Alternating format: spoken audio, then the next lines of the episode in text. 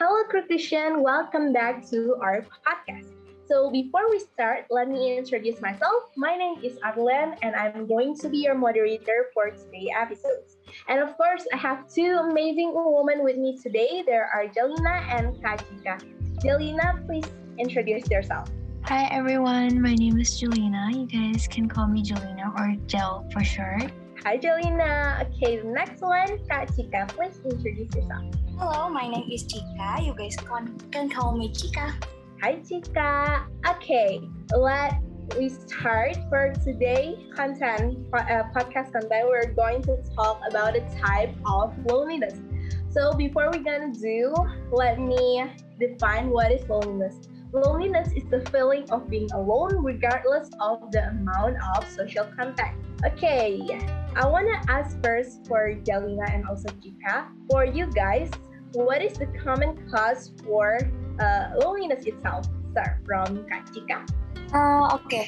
uh, common causes of loneliness ini ada empat yaitu situation factor yang uh, like job change, the death of a close one, the death of an important relationship, and long-term illness.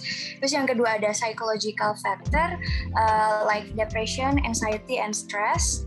Yang ketiga ada internal factor like low uh, low self-esteem, like uh, lack of self-confidence and self-doubting. Yang keempat ada personal factor like like shyness, uh, awkwardness, and introversion. Wow, what an amazing uh, pembahasan yang uh, very very cool. Uh, Jelina, I want to ask you, like, uh, why do you think like uh, teenagers can feel lonely? I think teenagers can feel lonely because they feel like they cannot relate uh, to others, like they have the same situation as them. Of course, as teenagers, we all face our own problems and we all have, you know, we all have our own problems and we face them very differently. But of course, it's really good to have someone you can rant to uh, that can really understand, that can empathize and sympathize with your situation. So I think right now what teenagers are facing is that they don't really have anyone that they can relate to in their situation because now, like, we teenagers, like, doing everything, we are in different situations. So I feel that now teenagers mostly we're facing the problem that um, we cannot relate to others so we feel lonely that oh only we are only I am in this situation like no one else like I feel lonely. I think that's why teenagers often uh, have loneliness or feel lonely. Yeah that's what a cool answer. Yeah I feel like uh, this COVID-19 also forced us to have uh, less social interaction. Maybe it's also make uh, us as a teenagers uh, feel more lonely, isn't it? Okay, I wanna ask for both of you, do you guys ever feel lonely? And uh, what do you think about loneliness? Is it normal or actually it is something that you should avoid? Jelina?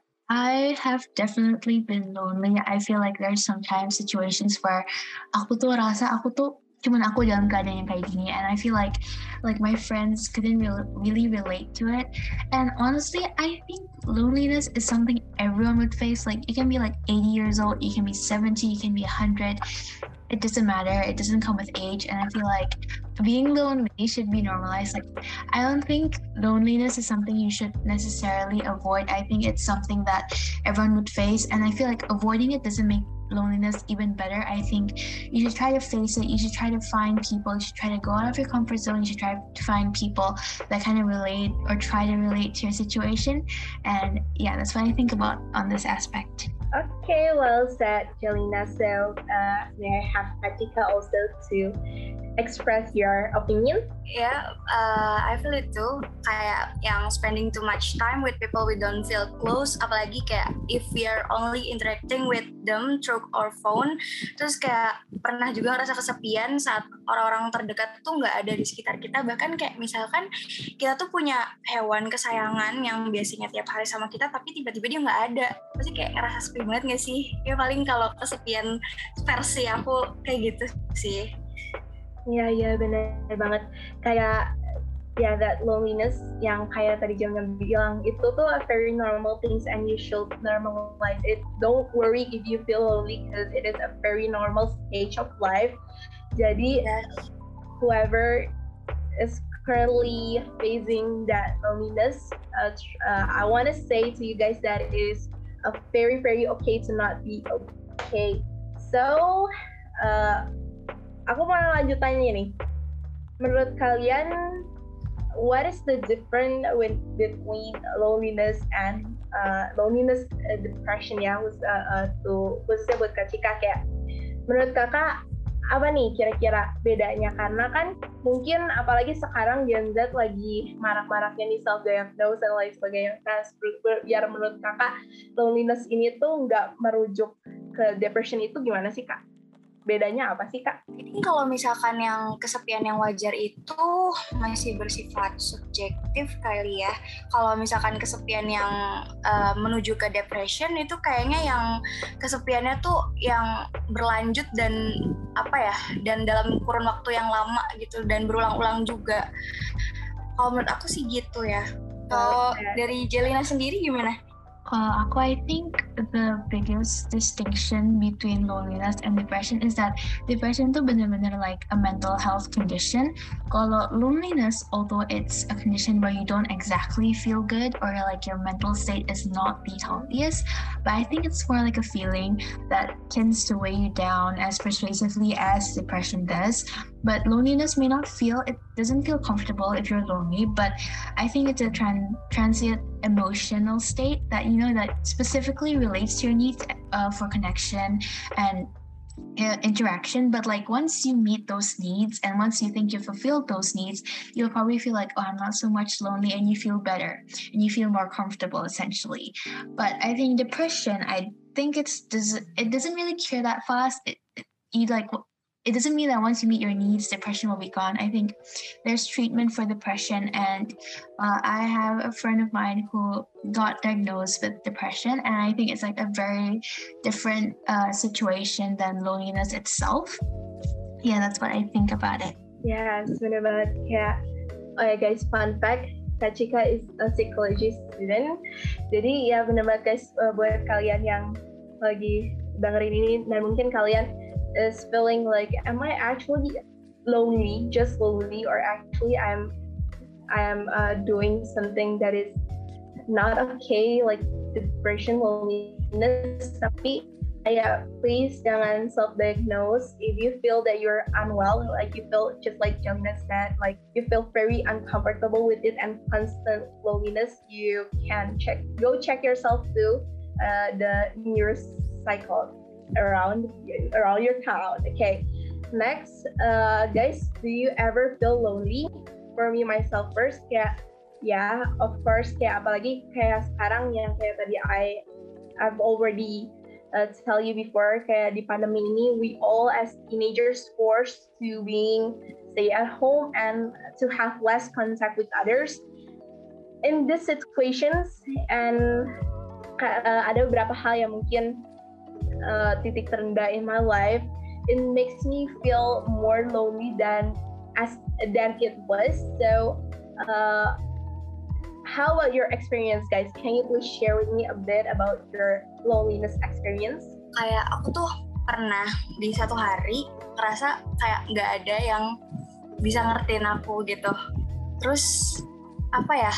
Ngerasa sepi padahal lagi ada di tempat rame dan kayak padahal tuh orang-orang kayak yang um, peduliin gitu loh. Tapi aku tetap ngerasa sepi banget kayak aku sepi ya? Kayak kok ngerasa hampa banget gitu.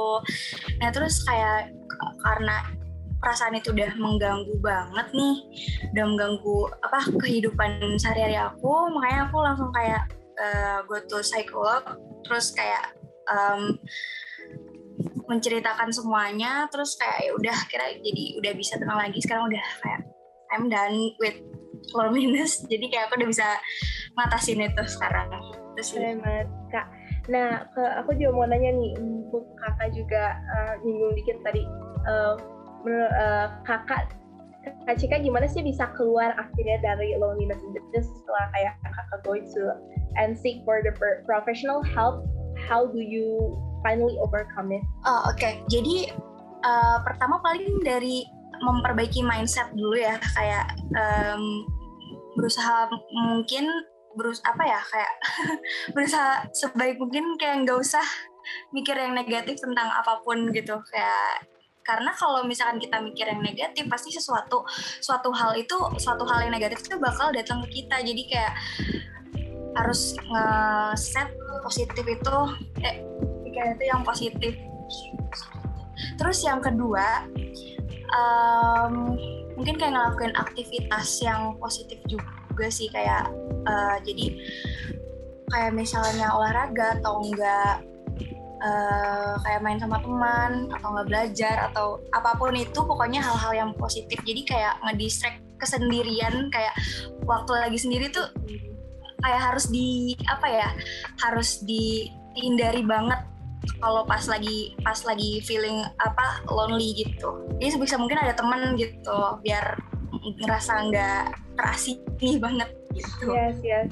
From my experience itself kak kayak I also uh, I also suggest you guys to if you feel lonely uh, apalagi kayak in this pandemic jangan takut buat apa ya reach out your your friends your closest friends kayak mau lewat kalau nggak bisa ketemu ya misalnya video call atau gimana because I feel like uh, sometimes we can talk to many people but sometimes also kayak nggak semua orang yang kita ketemu tuh bisa meet kayak kedekatan kita gitu loh. Kayak when you crave closeness itself you have to search your your suitable friend that can give you that sense of feeling jadi kayak kalau misalnya kamu ngerasa sendiri kayak tadi kayak Kak Cika bener banget penting banget buat kamu uh, cari teman yang bisa satisfy satisfy your closeness by phone or meeting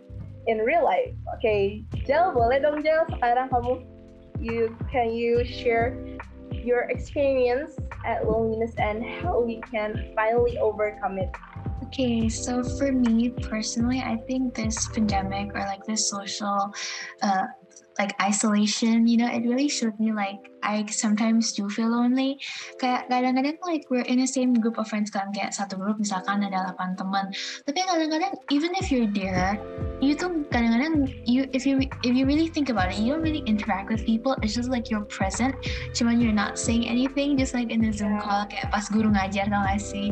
Jadi kayak sometimes kan kita sekarang lagi kayak pandemic gitu and you feel like no one really reaches out to you and like kalau you bisa itu harus yang reach out dulu gitu. So it kind of takes a toll on you yourself kayak oh kenapa ya uh, the attention I'm giving others tuh others gak kasih balik ke aku gitu. Kadang-kadang aku ada rasa kayak gitu tapi I think this has made me uh, kayak cari juga like expand my own network gitu jadi cari teman baru. But at the same time also really uh, explaining what I feel like about the relationship I have with this person and really building on the relationship. Jadi sekarang tuh kita se friend group tuh kayak tambah deket gitu. So I think it's really good to also open up to others that that like oh you feel lonely i think opening up to someone especially someone that you really trust is a really good step for you to take to overcome your loneliness.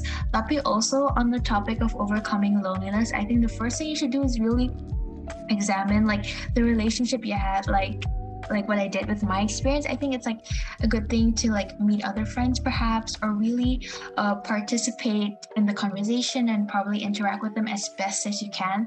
Of course, gak semuanya tuh kedip lu langsung kayak oh my god, my loneliness is gone and kayak gitu. It's I think it's like a process, and of course, everyone has their own pace. I think you can take it step by step, of course. And I think one thing is to do things you really enjoy. I think spending your time on unfulfilling activities, they can essentially contribute to unhappiness. Tapi I think these feelings not directly cause loneliness, tapi dengan melakukan aktivitas-aktivitas yang kita nggak gitu suka, itu bisa uh, contribute to dis- dissatisfaction, dissatisfaction of with life or with your social interactions, then I think another step you can take to kind of overcome your loneliness is really show yourself.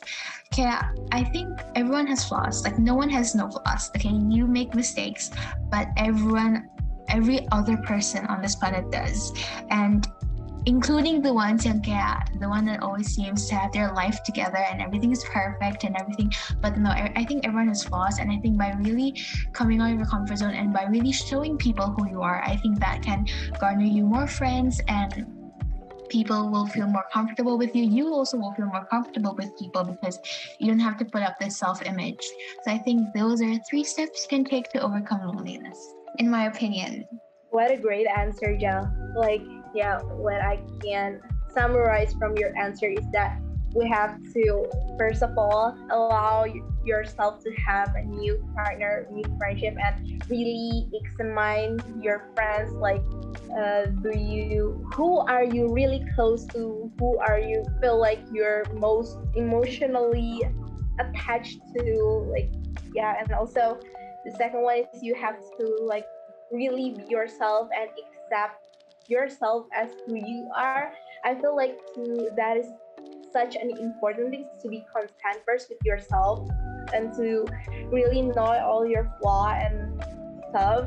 So when you already stick out for the new friendship friendship itself you don't see ah, apa ya kamu jadi nggak mencari pengakuan dari si friendship itu. Jadi yeah don't forget uh, don't be afraid to open new friendship and to really meet a friends a group of friends that can emotionally support you and to actually feel make you feel like home with them.